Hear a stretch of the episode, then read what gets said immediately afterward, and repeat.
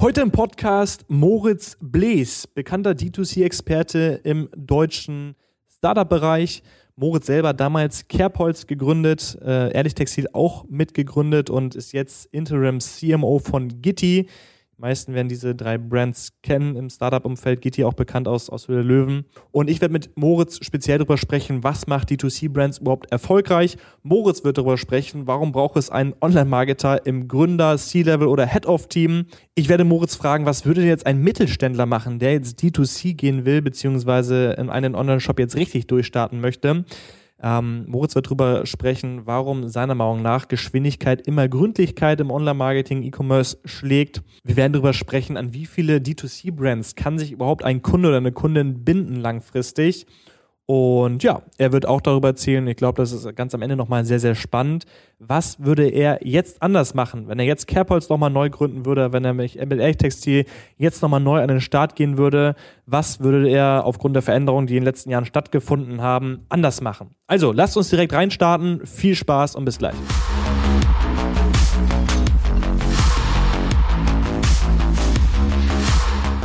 Ja, hi Moritz, cool, dass wir uns hier an diesem Samstag zusammensetzen können. Vielleicht einmal eine kurze Vorstellung von dir. Wer bist du und was machst du? Hallo Max, ähm, freut mich. Ich bin Moritz Blees. Ich habe vor neun Jahren mal Kerbholz mitgegründet. Wir waren in so einem deutschsprachigen Raum die erste Marke für Armbanduhren und Sonnenbrillen aus Holz. Das habe ich dann ein paar Jahre lang gemacht und dann haben wir mehr und mehr gemerkt, dass dieser Bereich sich zu online geschiftet hat und haben dann aus dieser Erfahrung heraus dann Ehrlich Textil mit Sarah und Benny noch gegründet. Das war dann eine, oder ist eine Marke für ähm, Heimtextilien und Unterwäsche. Beide Marken vereint, dass sie einen nachhaltigen Ansatz haben, dass wir also gesagt haben, wir wollen das in dieser Kategorie mit nachhaltigste Produkt im Markt machen, das noch in einem Preis ist, von dem wir glaubten, dass der Kunde ihn annimmt. Und bin dann ähm, letztes Jahr im Juli ähm, raus, also operativ und habe dann seitdem so ein bisschen Direct-to-Consumer-Beratung gemacht, weil das irgendwie so das ist, was ich jetzt ja im Prinzip die letzten zehn Jahre mache und bin momentan als Interim-CMO bei Gitti. Ähm, das ist so ein bisschen mein Home-Turf, weil das ist Direct-to-Consumer, aber gleichzeitig ist es eben auch ein nachhaltiger Ansatz und das gefällt mir ganz gut. Ansonsten lebe ich in Berlin und habe ähm, auch einen Podcast, wo es über Direct-to-Consumer-Marken geht. Insofern ist das so mein Thema. Cool. Ja, kann ich nur empfehlen, auch mal reinzuhören. Hab mir schon mehrere Folgen angehört. Denke auf jeden Fall, dass da cooler Value vermittelt wird. Damit die Leute, die zuhören, nochmal ein Gefühl zu den Marken und Brands kriegen, wenn sie sie vielleicht nicht kennen. Vielleicht kannst du nochmal ein, zwei äh, Daten und Fakten nennen ähm, zu Kerbholz, Ehrlich Textil und auch zu Gitti. Das sind ja alles Marken auf jeden Fall, die, wenn man sich so ein bisschen im Höhle der Löwen-Kosmos bewegt oder auch ein bisschen im D2C-Brand-Markt äh, bewegt, dass man weiß, hey, das sind auf jeden Fall Brands, die dann doch in recht kurzer Zeit sehr erfolgreich äh, wurden. Ja, vielleicht kannst du ein, zwei Rahmendaten zu jeder Brand einmal nennen, damit man so ein bisschen weiß, äh, auf welchen äh, ja, Spielfeldern hast du dich bewegt und wo bewegst du dich jetzt? ja, also Kerbholz ist ähm, so ein Team aus knapp 20 Leuten jetzt, ähm, macht so roundabout 5 Millionen Umsatz. Das weiß man, wenn man äh, Armbanduhren und Schmuck verkauft, ja eigentlich wirklich erst am 31.12. Und ähm, Ehrlich Textil ist mittlerweile eine etwas, ein etwas größeres Team geworden. Das müsste ich jetzt im Detail gar nicht wissen, aber ich würde jetzt mal sagen, so um die 30 Leute. Ähm, ist dann in diesem Jahr, wenn, auch da werden wir sehen, aber so hatte so geplante 8 Millionen Euro jetzt im fünften Geschäftsjahr. Das wird der Benny dir besser gesagt haben als ich. Und dann ähm, bei Gitti sind wir jetzt im äh, dritten Geschäftsjahr und da sind wir auch in etwa in, in der Größe. Gitti ist natürlich als Marke etwas, was, was sehr schnell jetzt ähm, Traktion bekommen hat und aber auch der einzige Case ist von denen, der halt Venture Capital Geld eingesammelt hat. Und was halt auch bedeutet, dass diese Geschwindigkeit und die Wachstumsgeschwindigkeit auch ein Stück weit vorgegeben ist. Wann wurde da ungefähr wie viel eingesammelt? Da wurde jetzt, ähm, da gab es halt eine Seed und eine Pre-Seed-Runde, aber was öffentlich ist, ist, dass im Mai ähm, eine Series A von sieben Millionen Euro geraced wurde. Schlecht. Was macht man mit dem Geld in der Phase? Ähm, wachsen. ähm, die Frage ist, ja, ne, die Frage ist, was bedeutet Wachstum? So, ne? Und die ist gar nicht so trivial, weil am Ende ähm, wenn du das Ganze einfach nur in Marketing pumpst und dann die Hoffnung hast, dass das irgendwie von alleine ähm, skaliert, dann ist es ja häufig so, dass du dieses Premature Scaling hast, dass du also ein Produkt oder eine Product Market Fit nicht erhaltenes Produkt irgendwie für sehr teuer Geld jetzt in den Markt reinhämmerst. Ja. Und da so die richtige äh, Balance zu halten zwischen ähm, wie kriege ich genügend Leute schnell genug auf die Marke und ins Team, ähm, wie weit sind wir eigentlich mit dem Produkt und wie schnell wollen wir das jetzt eigentlich zu welchen Kosten in den Markt reindrücken. Ähm, das ist da die Herausforderung. Für was gibt man das Geld noch aus, außer jetzt äh, Marketingbudgets? Ähm, Forschung und Entwicklung für Produkten. Ne? Also gerade, also Gitti ist ja jetzt eine Marke, die ähm, nicht nur irgendwie einfach Retortenprodukte nimmt und die als Private Labeling vertreibt, sondern wirklich einen sehr starken und klaren Forschungs- und Entwicklungsanspruch hat, was jetzt diesen, diesen Kosmetikbereich angeht. Ähm, aber ansonsten natürlich halt auch irgendwie Teamaufbau. Ähm, wir, also bei Gitti sitzen wir in Berlin und meine Beobachtung ist, dass alles, was digital davor stehen hat, einfach unglaubliche Gehaltsinflation hatte, jetzt so die letzten ein, zwei Jahre. Und das ist halt ein sehr, sehr kompetitiver Markt wo man dann halt irgendwie um die Gunst von Mitarbeitern ähm, kämpfen muss. Wo wir aber den Vorteil haben, dass wir ja dadurch, dass wir eine klare Purpose-Getriebenheit haben, dann doch ein ganz gutes Angebot schaffen können. Ja, kann ich bestätigen, dass der, dass der Arbeit, äh, Arbeitsmarkt dort auf jeden Fall inflationär sich, sich entwickelt hat. Ähm, was ich ganz spannend finde, du hast jetzt vom Purpose gesprochen und ähm, jetzt geht's um drei Brands, wo ich schon der Meinung bin, hey, da ist auf jeden Fall ähm, viel Purpose drin jetzt sagen, oder habe ich gesagt, dass alle drei Brands er erfolgreich ähm, ja, sind, ähm, auch das in recht kurzer Zeit schon oder schon geschafft haben, Product Market Fit äh, zu entwickeln. Was haben diese drei Startups denn gemeinsam, wenn man jetzt sagt, das sind drei Startups, die in, ja, noch nicht so lange existieren, die in kurzer Zeit schon äh, auch zahlentechnisch sehr erfolgreich sind? Was, was, was ergeben sich da für Muster für dich, wenn du jetzt wirklich einen guten Einblick in alle drei Brands gesammelt hast die letzten Jahre? Mhm. Ähm, also jetzt muss man fairerweise sagen, das ist ja alles, das, das wirkt immer von außen wie so ein Overnight-Success. Ne? Also eigentlich ist das ja jeden Tag irgendwie harter Kampf und Scheitern im Kleinen, bis es dann irgendwann ähm, funktioniert. Was meine Beobachtung ist, ist, dass die Marken, also sowohl die, wo ich selber mitgegründet habe, als auch die, die ich beobachte, den, ähm, die es über Zeit schaffen, sich ganz, ganz klar zu sein, wofür stehe ich denn eigentlich als Marke und wer ist mein Kunde? Und meine Beobachtung ist, dass gerade in dieser Direct-to-Consumer-Welt halt irgendwie der Kunde ja virtuell wird. Ne? Also wenn ich einen Laden habe, dann läuft mein Kunde in den Laden rein, ich sehe ihn, ich rede mit ihm, der sagt mir, nee, sorry, finde ich scheiße. Und ähm, dann ist das nicht mehr wegzudiskutieren. Und diese Diskussionen innerhalb von Marketing-Teams sind etwas, was ähm, sehr herausfordernd ist. Entschuldigung, meine Kaffeemaschine mal gerade. Und der und das ist da ein klares Verständnis dafür zu bekommen, wer ist denn eigentlich der Kunde und warum kauft er uns und welches Produkt könnte er noch von uns nehmen. Das ist, glaube ich, das, was dazu geführt hat, als wir es dann hatten, dass die Cases jeweils abgehoben haben. Was könntest du noch so identifizieren? Also jetzt gerade auch, wenn sich das verschiedene GründerInnen anhören oder auch Leute, die jetzt ähm, ja entweder schon im Aufbau seit mehreren Jahr, äh, Jahren sind in dieser Marke, was kannst du bei den, äh, bei den Leuten, die die Startups jetzt auch mit anführen sozusagen und mit initial aufgebaut haben, was kannst du da für Gemeinsamkeiten feststellen? Also ich glaube, es ist nicht möglich, eine große Direct-to-Consumer-Marke zu bauen, ohne einen Online-Marketeer als Teil des Gründerteams zu haben. Meine Beobachtung ist einfach, dass diejenigen, die das gut hinbekommen haben, immer einen im Gründerteam haben, der halt auch einfach mal selber irgendwie sich im Analytics zurechtfindet. Ich glaube, das ist eine nicht äh, delegierbare Aufgabe des Gründers. Und ähm, was auch daran liegt, dass jetzt zum Beispiel in der Agentursteuerung, ne, also ich habe ja ein paar Sachen von euch gesehen, ihr macht ja auch einen super Job, ähm, aber da diese Sachen dann eine Agentur zu challengen und die halt irgendwie fokussiert zu halten, das ist halt dann auch einfach die Aufgabe von jemandem, der das halt selber versteht und das dann nicht einfach ähm, akzeptiert. Und auch ich bin ja eher zum Online-Marketer geworden, nicht weil ich irgendwann morgens aufgestanden bin und gesagt habe, oh ja, richtig geil, habe ich richtig Bock drauf, das mache ich, sondern ja. einfach, weil es mich so genervt hat, dass ich die Sachen nicht verstanden habe, die mir da irgendwelche Freelancer erzählt haben. Und dann dachte ich mir, das nervt mich jetzt total, dass ich das nicht challengen kann. Und dann habe ich mir halt die Wochenenden um die Ohren gehauen, um das dann mal im Detail zu verstehen.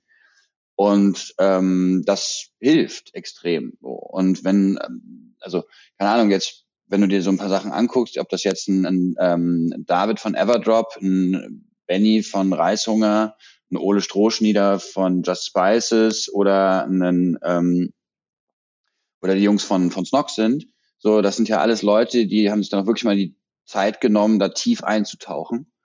Und das ist wirklich, also diese Excellence of Execution, ohne geht's dann nicht. Ja, nee, kann ich, kann ich absolut zustimmen, sehe ich auch so. Ähm, was machen denn dann jetzt die Mittelständler, die jetzt irgendwie das online machen wollen und die das ganze Geschäft dann irgendwie äh, verlagern wollen? Dann kommen die ja gar nicht rum, irgendwie ein Interim CMO einzustellen. Fragezeichen. Ähm, also die, die schlau sind, machen es ja über M&A.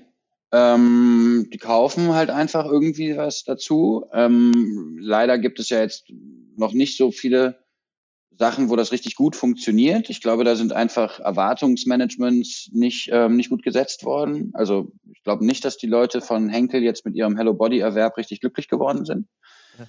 Ähm, aber ich halte es trotzdem an und für sich für den richtigen Weg, weil wenn ich mir jetzt vorstelle, man hat jetzt irgendwie einen progressiven Online-Marketier, der Bock hat auf digitales Storytelling und der soll jetzt zu Henkel gehen und da eine neue Kosmetikmarke aufbauen, weiß ich nicht, ob der das nicht, ob der in diesen Strukturen glücklich wird. Also halte ich für herausfordernd. Ähm, das ist so der, der eine Aspekt. Insofern würde ich das äh, über M&A machen. Und der andere Aspekt ist, es ist ja nicht so, als würden die alle nur pennen. So, ne? Also es gibt ja, was so klassische Execution von, von Online-Marketing angeht, da gibt es ja ein paar, die das wirklich gut machen. Also ja. Ähm, Beispiel? Aber mh, so? ich glaube, also jetzt gerade haben sie ein bisschen Herausforderungen, aber Douglas zum Beispiel, wie die diese Marke gedreht haben innerhalb von relativ kurzer Zeit, das fand ich wirklich beeindruckend. Ähm, und dann gibt es aber auch so ein paar andere, also Esprit zum Beispiel hat einen, das kriegt ja keiner mit irgendwie, aber hat einen traditionell extrem hohen Direct-to-Consumer-Anteil. Relativ bekannt sind ja halt irgendwie die Nikes und Adidas, dass die das halt sehr gut selber machen. Ähm, insofern gibt's ja auch da gute Leute, ähm, meine Beobachtung ist nur, dass diese Kernfähigkeit des digitalen Storytellings und einfach mal schnell iterieren in diesem ähm, Kontext nicht gut funktioniert. Und meine Hypothese, warum das so ist, ist, dass du halt sehr, sehr starke Brandmanager hast, die halt bis aufs Kleinste runterdeklinieren, wie dann halt so eine Story auszusehen hat. Und meine, Beob meine Erfahrung im Online-Marketing ist, dass halt einfach Geschwindigkeit immer Gründlichkeit schlägt und wenn du halt mit drei Gremien jedes einzelne, jede einzelne Real Ad abstimmen musst, dann kriegst du halt einfach die Geschwindigkeit nicht hin. Und da dann halt irgendwie so ein Single-Threaded Team auszugründen, das einfach sagt, okay, wisst ihr was, solange ihr die Type benutzt und in etwa das aussetzt, sagt, macht doch, was ihr wollt, solange es funktioniert. Ähm, das ist, glaube ich, etwas, was in diesem Denken, in diesem Konzerndenken nicht gut drin ist. Ja, das passt eigentlich ganz gut zu der nächsten Frage, ganz überleitend. Also wo ich ja mit dir auch äh, hauptsächlich drüber sprechen möchte, ist halt nochmal, ähm, also ist die Fragestellung, wie geht man mit, diesem, mit dem Wandel der Plattformökonomie um und wie geht man konkret damit um, dass man stetig neue Wege gehen muss, um das maximale Potenzial auszuschöpfen. Das haben wir im Black Friday oder in der Black Week jetzt auch sehr, sehr stark gesehen. Mit einigen Marken waren wir sehr erfolgreich, mit anderen aber auch nicht. Das waren vor allem die Marken, mit denen wir ja, ich würde mal so sagen, so erst zwei, drei Monate vorher angefangen haben, zusammenzuarbeiten, weil wir gemerkt haben, hey, man muss sich eigentlich schon auch im frühen Sommer darauf vorbereiten, Leads generieren, Traffic einkaufen, äh, Offer testen, die Zahlen richtig lesen.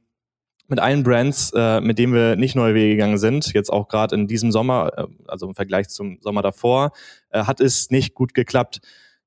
Wie macht man das denn jetzt aus, aus Konzernsicht, dass man dann doch in der Lage ist, stetig neue Wege zu gehen? Ist es dann, dass man kleine Teams zusammenbaut oder ähm, dass man D2C-Modelle, also wie gesagt, dann irgendwie aufkauft und ähm, dann von den kleineren, äh, weiß nicht, Tochterfirmen lernt als Konzern und dann überträgt sich das so langsam oder wie macht man das konkret? Weil es ist ja einfach ja schon irgendwie so eine Floskel, viele reden davon, man muss agil sein, man muss neue Wege gehen. Aber wie du schon sagst, das kriegen halt viele Konzerne nicht, nicht hin. Wie würdest du es machen? Also klassisch aufkaufen und dann stetig voneinander lernen und das langsam übertragen, diesen Wissenstransfer? Oder wie würdest du es machen aus, ja. aus Mittelstands- oder Konzernsicht? Also äh, erstmal muss ich sagen, ich habe noch nie in einem, bei einem Mittelständler gearbeitet und vor dem Hintergrund äh, wage ich mich nicht an, ähm, zu sagen, wie sich das, wie, wie, die, wie die Arbeit da ist. Ähm, meine Beobachtung ist nur, dass dieses, also es, es gibt, ähm, am Ende gibt es Conway's Law und Conway's Law besagt, dass sich Systeme selber spiegeln. Und ähm, das heißt, ein, ein Konzern oder ein Mittelständler, der versucht, eine Startup-Unit zu bauen, der wird die konzernigste Startup-Unit bauen, die du je gesehen hast. Und da ist dann halt einfach diese, diese Geschwindigkeit ähm, schwierig und diese Unschärfen zuzulassen ist dann schwierig. Und eine andere Sache, die ich beobachtet habe, ist, dass ähm, die Leute, die ich kenne, die bei Startups arbeiten oder Digitalprojekte machen, dass das so ein Projekt dann immer sehr groß gedacht werden muss, damit das überhaupt irgendwie Relevanz kriegen kann. So, ne? Und ähm, da wird dann halt irgendwie so eine so eine digital, also so ein Direct-to-Consumer ähm, MVP aufgesetzt und da sind dann aber irgendwie drei verschiedene Agenturen und Beratungen dabei und das Ganze, Ganze kostet schon fünf Millionen, weil drunter kann es ja nicht sein. Was nichts ist, was nichts kostet, das ist ja nichts.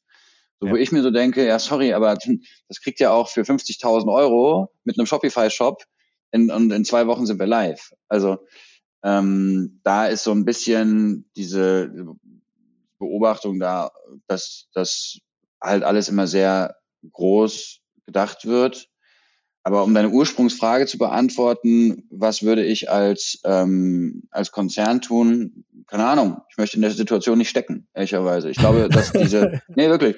Ich glaube, dass diese, ähm, diese M&A-Strategie prinzipiell die richtige ist. Ich glaube nicht daran, dass ein ähm, Mittelständler, der irgendwo, keine Ahnung, ein Trigema jetzt, ne, ähm, in der Lage ist, selber eine hochperformante ähm, Online-Marketing-Unit aufzubauen, rein aus der Kultur und allem raus. Ähm, ich glaube aber, dass es möglich sein kann, das über M&A zu machen und dann die Fähigkeiten, die mitgekauft worden sind, im Dialog zu integrieren.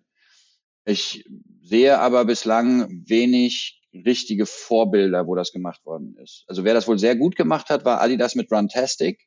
Da habe ich mal ähm, war ich mal etwas näher dran und da hat Runtastic wohl von innen heraus die Art, wie Performance Marketing bei Adidas gemacht wird, und das ist ja jetzt auch schon zehn Jahre her bald, ähm, ganz entscheidend verändert. Cooles Beispiel, auf jeden Fall. Also wäre auch eins der Beispiele, die, die ich so, äh, sag mal, mit aufgreifen würde, ähm, was die Frage ja schon irgendwie schon ganz gut beantwortet.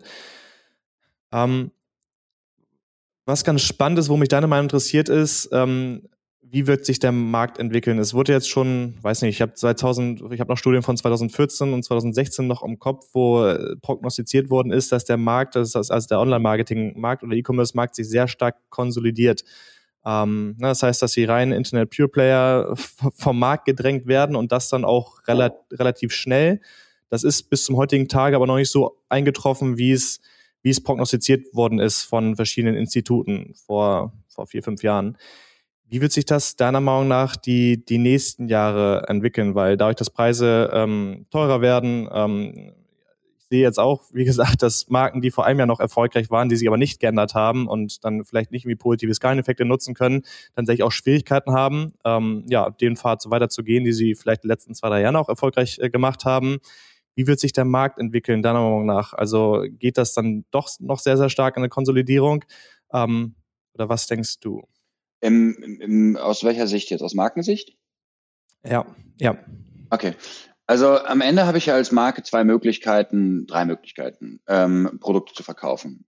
Ja, ähm, ich kann entweder ähm, einen Direct-to-Consumer-Weg gehen, ob der jetzt online oder offline ist, ist ja erstmal egal, aber versuchen irgendwie den Kunden direkt zu erreichen ich kann im Bulk an einen Händler verkaufen oder ich kann irgendwie einen Marktplatz nutzen, um da dann selber meine Produkte zu verkaufen. So.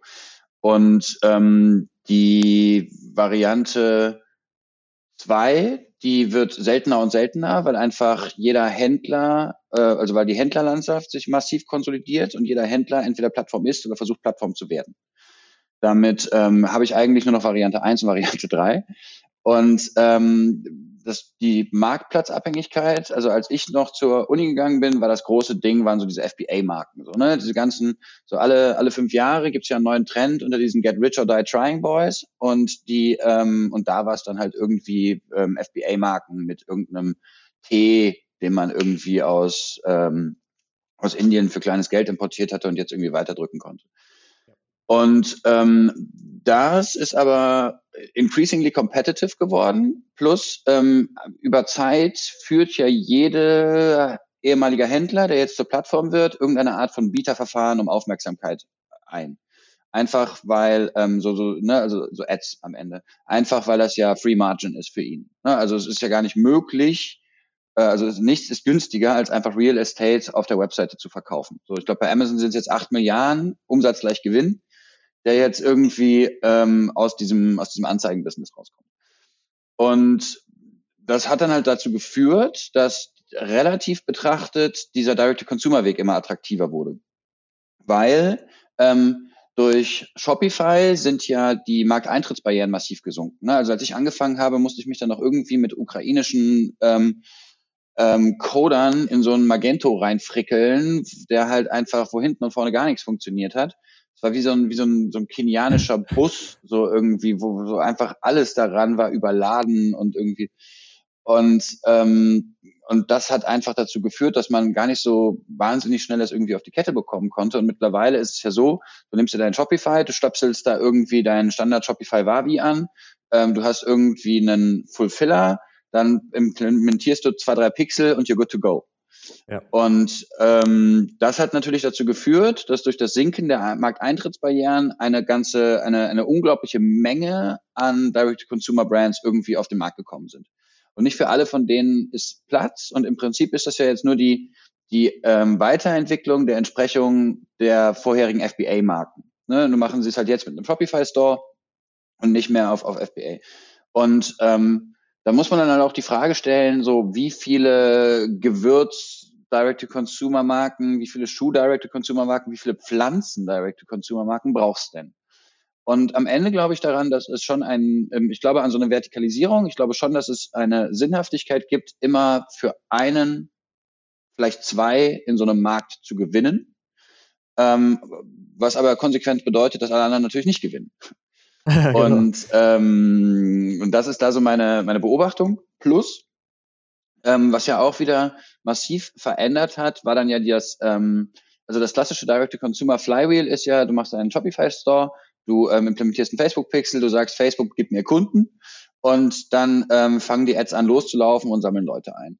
Und das hat sich jetzt natürlich durch, äh, durch das iOS-Update und die Art, wie sich ähm, Online-Marketing in diesem Jahr überhaupt entwickelt hat, massiv verändert. Also A ist Online-Marketing in der Trackbarkeit schwerer geworden und die Ergebnisse eigentlich ein Stück weit schlechter, gerade im Retargeting, während aber die Preise mindestens mal 30 Prozent angezogen haben. Und das führt natürlich dazu, dass gerade die Cases, die halt einfach auf profitabler Neukundengewinnung basieren, im Prinzip nach vorne raus aus dem Markt gehen werden. Korrekt. Korrekt, absolut. Was wäre deine Schätzung? Ich habe letztens eine Studie gelesen, äh, an wie viele äh, D2C-Brands kann man sich überhaupt binden, beziehungsweise welche kann man hoher Frequenz auch gesund auf Dauer beibehalten? Ja. Was wäre, also gibt wahrscheinlich verschiedene Studienzahlen, aber was wäre so dein Guess? Wie viele, wie viele kann eine Person, also die Durchschnittsperson in Deutschland, die jetzt online shoppt, äh, an wie viel kann sie sich binden und regelmäßig E-Newsletter lesen, regelmäßig ähm, Instagram auf hoher Frequenz verfolgen? Wie viele D2C-Brands sind möglich?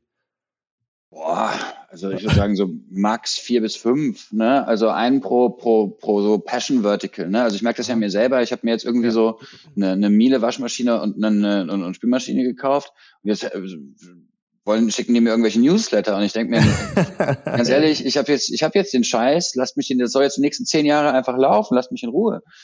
Und ja genau.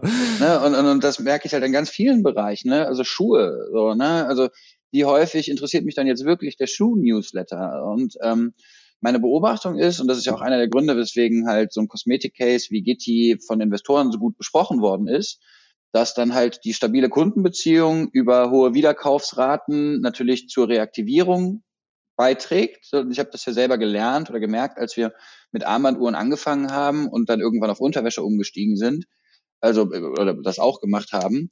So, ja. wenn jemand eine Uhr hat, dann hat er halt eine Uhr. Korrekt, ja. So, und wie, also vielleicht kauft er noch eine zweite, aber als dann so, so Unterwäsche, dann konnte ich dann irgendwann noch aufs T-Shirt, dann noch auf die Bettwäsche, so, und dann habe ich so die Frage gestellt, okay, wie viel, ich habe das dann damals Share of Wardrobe genannt, also wie viel von meiner Markenwelt stellt mir denn der Kunde zur Verfügung und wie viel gibt er mir?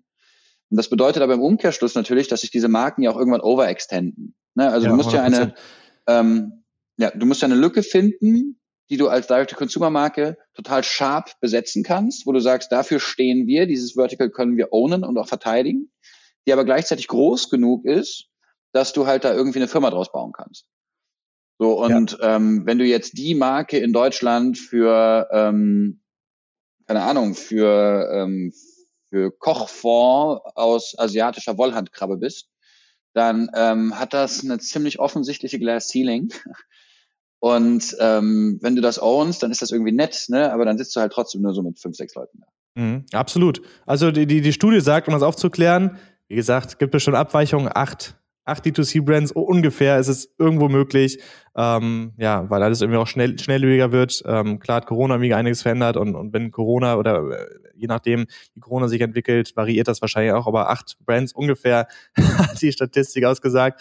Aber ist auch ganz egal, ob es jetzt vier sind oder ob es acht sind, ähm, es sind nicht viele. Ne? Und ähm, ja, das, das, also das ist natürlich ein sehr komplexes Thema. Das wird ja schon irgendwie dafür sprechen, dass der Markt sich irgendwie konsolidieren könnte. Ähm, also ich sehe nur die Brands irgendwie aus, aus dem Boden sprießen. Ne? Jede Woche gibt es irgendwie neue D2C-Kosmetik-Brand und ähm, das ist halt die Frage, an welche Marken man sich langfristig binden kann.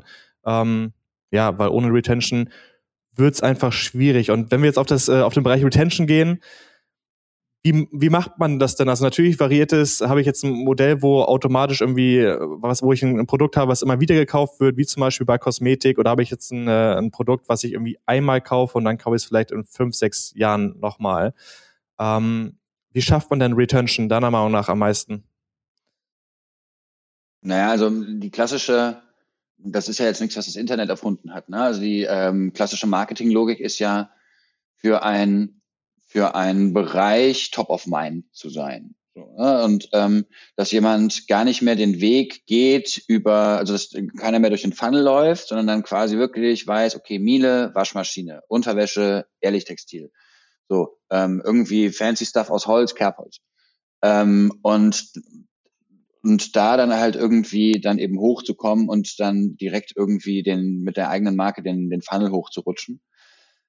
Und dann ist es am Ende, ich habe das ja jetzt schon ein paar Mal so, so CRM-Projekte äh, gemacht. Und du kannst da natürlich technologisch ein bisschen was machen, du kannst da halt irgendwie so Loyalty-Programme aufbauen, aber am Ende landest du relativ schnell immer beim Produkt. Und durch irgendwie Produkt, das müssen ja noch nicht mal Produktinnovationen sein, aber durch irgendwie so einen kleinen Sammeleffekt, den du auf dem ähm, Stammkunden irgendwie hast. Ne? Also saisonale Artikel, ähm, Limited Editions, Influencer-Kooperationen, dann halt irgendwie die Bestandskundenreaktivierung zu machen, weil nur so kriegst du das ja auch irgendwie zum Normalpreis hin. Weil ansonsten landest du ja, wenn du äh, in der Bestandskundenreaktivierung bleibst, landest du dann ja relativ schnell halt irgendwie in so einem, in so einer Discount-Spirale. So, weil der Kunde wird ja es wird ja immer mehr Arbeit, den zu reaktivieren, ja. je mehr er schon hat. Und ähm, was ich sehe ist, ähm, also das, äh, das hast du vorhin mal angesprochen, ist das Thema Purpose, was manchmal auch halt super relevant ist. Also ähm, diese Gesellschaft oder die, der gesellschaftliche Wandel, ähm, der, der Trend, ähm, das Thema Nachhaltigkeit, ähm, Authentizität, Gleichberechtigung, Female Empowerment ähm, ist ja ein sehr, sehr starker Trend, der zu erkennen ist, den ich auch übertragend auf, auf Brandbuilding auch so ähm, beobachte. Das heißt, also meiner Meinung nach ist es so, dass es wahnsinnig schwierig ist, eine wirklich gute Community aufzubauen und langfristige Retention aufzubauen. Also jetzt nur vom emotionalen Aspekt, wir gehen jetzt mal weg vom, vom Produkt, wenn kein Purpose dabei ist und wenn man diese Sachen aber vor allen Dingen auch authentisch lebt. Und das ist ja eine Sache, äh, wo ich jetzt merke, dass es bei, bei sowohl bei GT als auch bei Textil als auch bei Carepols auf jeden Fall bestimmt ein Erfolgsfaktor dafür ist, ähm, ja, dass ihr Fans gewinnt. Aber das funktioniert nur, wenn man das halt auch authentisch lebt. Ähm, wie viele Chancen haben dann aber auch nach Marken, wo nicht so viel Purpose mit drin ist? Ähm, ja, weil die Marken verlieren ja extrem an Authentizität. Weil es ist, also meiner Meinung nach ist es mal dieses, dieses kleine Detail nach hinten raus, ähm, an Liebe, was du irgendwie in, in, Marketing steckst und ins Produkt steckst, was aber dann wirklich nur durch oder nur durch Purpose kommen kann. Ja, also auch das ist ja eigentlich nichts Neues an sich, dass eine Marke halt irgendwie für ein Thema real stehen soll und muss. Und das ist ja auch aus der aus der Firmenkultur heraus. Ne? Also das haben habe ich dann irgendwie, das war vor 10, 20 Jahren auch schon so irgendwie, dass halt Siemens so eine Engineering Company ist, wo die Leute das halt leben. Und das ist ähm, eigentlich ja auch schon irgendwie Peter Drucker und irgendwie High Output Management. der, was sich ein bisschen verändert hat, ist, dass halt ähm, früher einfach durch Pricing und Placement bei einem guten Retailer du halt eine Marke, ohne dass sie wirklich Marke war, trotzdem sehr gut verkaufen konntest. Und in dieser Direct-to-Consumer-Welt hast du jetzt mehr Möglichkeit, mit dem Kunden zu, ähm, zu interagieren. Du hast aber auch mehr Verpflichtung, mit dem Kunden zu interagieren. Und da dann halt irgendwie zu, klar zu machen in 1,2 Sekunden Story, dafür stehen wir und deswegen ist das relevant für dich, ist eine, ist eine ja, Herausforderung, ist aber auch etwas, was den Marken, die das eben ha haben, halt sehr gut tut, weil sie dafür dann ja auch für etwas stehen können. Plus, ich würde gerne mal in diesen, diesen Purpose-Begriff ran, weil ich da viel in meinem Leben darüber diskutiert habe. Der wird ja meistens jetzt irgendwie zum Thema, bei, bei fast politischen Sachen irgendwie genutzt, ne? Im Thema irgendwie Nachhaltigkeit, im Thema Female Empowerment, im Thema Body Positivity. Aber es kann auch ein Purpose von einer Marke sein, einfach zu sagen, ey, die Qualität von Nudeln in Deutschland ist so scheiße. 100%. Und ähm, wir wollen jetzt wirklich den Menschen mal zeigen, was das gute Zeug ist und da halt irgendwie real dahinter zu sein. Absolut. Das, was ich nur erlebe, ist, dass, ähm, dass es viele nicht schaffen, aus einem wirklich richtig, richtig starken Purpose halt raus zu agieren. Also ich sehe halt viele, und das ist ja auch das, was das, was du gesagt hast, ist ja Amazon FBA beispielsweise. Es gibt viele Modelle, die halt dann sich irgendwie übertragen in eine andere Welt, aber es sind vom, vom Kern noch relativ ähnliche Cases. Sie werden nur anders irgendwie ausgeführt. Und diese Cases haben halt damals noch besser funktioniert ohne Purpose, meiner Meinung nach, weil du an weniger Stellschrauben irgendwie schrauben musstest. Du musstest eigentlich weniger Purpose oder der Purpose war mal auch nicht so entscheidend, ähm, ja, wie heute und viele Brands mal auch schaffen es halt halt nicht, ähm, dadurch auch, dass so viel Geld im Markt ist, dadurch, dass so viel Venture Capital irgendwie reingepumpt wird. Es gibt, weiß ich nicht, ähm, ich werde mal nicht so drauf rumhacken, aber ihr lebt halt einige, die mit irgendwie Geld in den Markt gehen und sagen, hey, okay, D2C ist heutzutage erfolgreich, so zack, ich gebe da ein bisschen Kohle rein und dann erwarte ich, dass das Modell nach ein, zwei Jahren profitabel ist. Aber das funktioniert heute einfach nicht. Und ich sehe einfach viele, die, was ja auch super cool ist, ne, es ist ja Leuten zugute zu halten, wenn sie gründen wollen und äh, weiß nicht, Träume verwirklichen wollen, aber manchmal auch sehe ich schon viele, die halt dann nicht aus dem Purpose raus agieren, sondern schnelles Geld machen wollen, das im D2C-Modell, weil es halt irgendwie gerade Trend ist. Und das funktioniert meiner Meinung nach halt weniger gut. Und das ist auf jeden Fall ein Trend, den ich sehe. Ja, also ich glaube, ich, unabhängig davon, ob es Direct-to-Consumer ist oder was anderes, würde ich niemandem, der schnell reich werden will, empfehlen zu gründen. ähm, da so mach lieber irgendwie NFTs, Krypto, irgendwas, aber das ist, ist dann doch viel, viel Pain. Ähm, und ähm, das ist dann ja auch Availability Bias. Ne? Also auf den einen, der halt wirklich schnell reich wird, kommen die 100, bei denen es ein sehr langer, sehr steiniger Weg ist. Und deswegen ist, glaube ich, da nicht so dran. Und ich glaube auch, dass es unabhängig von dieser Direct-Consumer-Economy, dass halt die Firmen, die halt eine, eine klare Reason to exist haben, nach innen und nach außen, die sind, die einfach erfolgreicher sind. Ähm, der Unterschied ist jetzt natürlich, dass in der Direct-to-Consumer-Economy das irgendwie viel klarer nach außen kommuniziert wird. Ja, das sehe ich, das sehe ich auch so. Ja, ähm, finale Fragestellung. Was mich interessiert ist, jetzt gerade auch in Bezug auf den Wandel, wir haben einige ähm, Trends angesprochen. Was würdest du denn jetzt heute anders machen, wenn du CarePoints nochmal neu gründen würdest? Wenn ich es heute nochmal neu gründen würde oder damals nochmal neu gründen würde? Heute. Okay, wenn ich heute nochmal neu gründen würde. Wenn ich heute neu gründen würde, dann würde ich Kerbholz, ähm, ähm, ich hätte viel, viel früher angefangen, eine total, also eine totale Klarheit in diese Marke reinzubekommen, weil auch eine Marke ist ja erstmal eine, so etwas, was einfach nur in dem Gründer irgendwie wabert und ähm, nicht so richtig eine, eine Entsprechung im Außen hat. Und das ist dann etwas, was dann zu viel Unklarheiten und Friktion geführt hat, als dann irgendwie die Organisation gewachsen ist. Und da würde ich heute viel früher ähm, einfach so so Value, Visions und Alignment Workshops mit dem Team irgendwie durchziehen, um dann halt hinterher an einem Strang ziehen zu können. Mhm. Ähm, und ich würde wahrscheinlich gar nicht erst anfangen, Amazon zu machen. Das ist, glaube ich, einfach, dass ähm, wenn du jetzt nicht unbedingt ein Produkt, also ja, Punkt. Mhm. Verstehe ich. Ja, klar, also es sind andere Kanäle heute, die man angehen würde. Was ich schon spannend finde, ist, ist, ist ähm, das mit dem stationären Handel, ist es aufgrund dann doch der, der, der, der, der, der Branche äh, schuldig?